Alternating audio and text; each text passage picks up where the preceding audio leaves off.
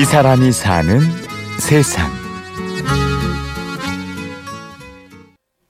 너무너무 하는 게 안 됐어요. 처음부터 아주 많이 어려워서 골목 다니면서 깡통도 좀 많이 차봤죠. 쓰레기통도 좀 차보고. 열심히 살았는데 참 쉽지 않을 때가 많았습니다. 가평 중에서도 아주 산골이었어요. 남들이 사, 이제 만약에 이제 도시락 싸가지고 오는 거 이렇게 먹는 거 보면 좀 나하고 이제 다르잖아요. 내 애들만큼은 이런 고생 시키지 말아야지 하는 건 아주 뼛속까지 가지고 있었죠 어린 나이였지만. 어린 시절부터 익숙했던 가난. 자식들만큼은 배불리 먹여야겠다고 수없이 결심했습니다. 어제에 이은 오늘의 주인공 뻥튀기로 인생을 다시 시작한 김용석 씨의 이야기입니다. 네. 뻥튀기 하나 주세요. 어, 쌀 뻥튀기. 네. 양말 다 입고 싶어. 요게 귀예요, 귀. 어이구, 뒤나 앞이나겠지. 서울 중랑구에서 뻥튀기 가게를 운영하는 김용석 씨. 많은 사업 실패 끝에 17년 전 뻥튀기 장사를 시작했죠. 아, 이제 처음에는 이렇게 뻥튀기 기계를 샀는데 이게 이제 중고 돈이 없으니까 중고 기계를 샀거든요. 아, 이것도 뭐 장난이 아니에요. 이 뻥튀기 입문하는 게 이걸 가지고 한 7개월 동안 씨름을 했어요. 그래서 노다지 일 나가면은 뻥튀기 파는 것보다는 맨날 기계 붙들고 통 사정을 했죠. 뻥이요 소리와 함께 모든 게 뻥 뚫리면 좋으련만. 겨울이 되자 다섯 식구의 살림은 더욱 쪼들렸죠. 그 겨울이 되니까 이렇게 이제 거기는 막 산속에는 더 춥거든요.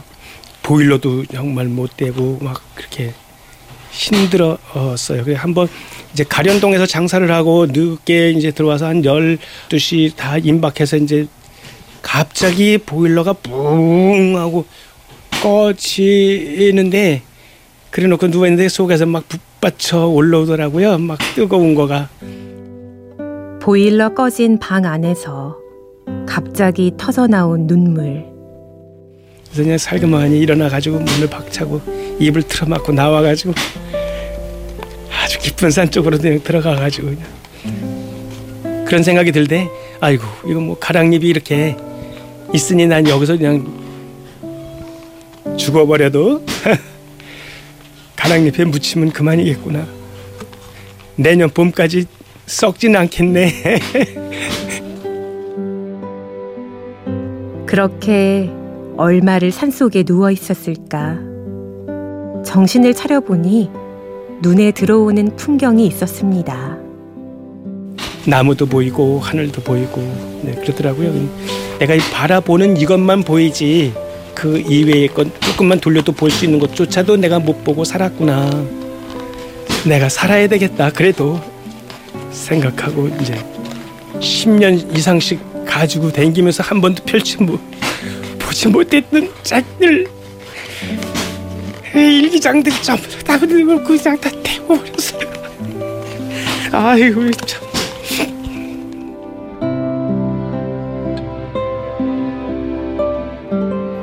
모든 걸 태우고 다시 시작하기로 결심했습니다.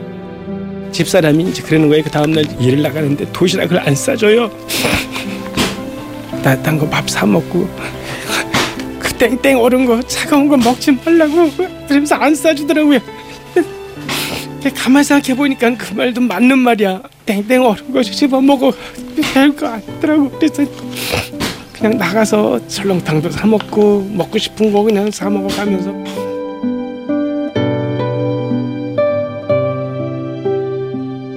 내일을 걱정하는 대신 오늘만 열심히 살자.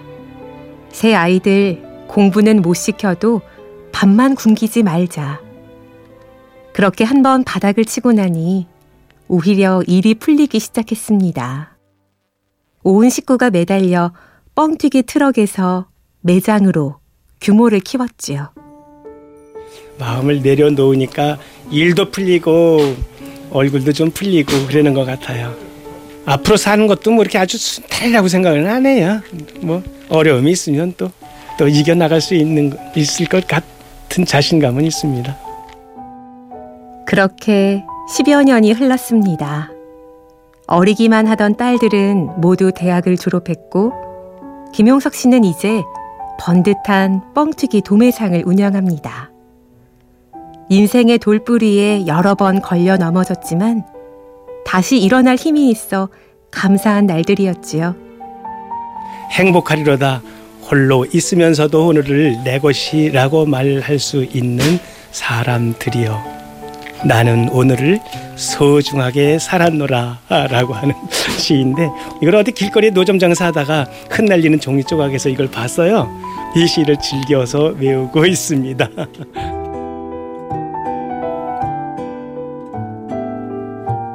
이 사람이 사는 세상 김용석 씨를 만나봤습니다.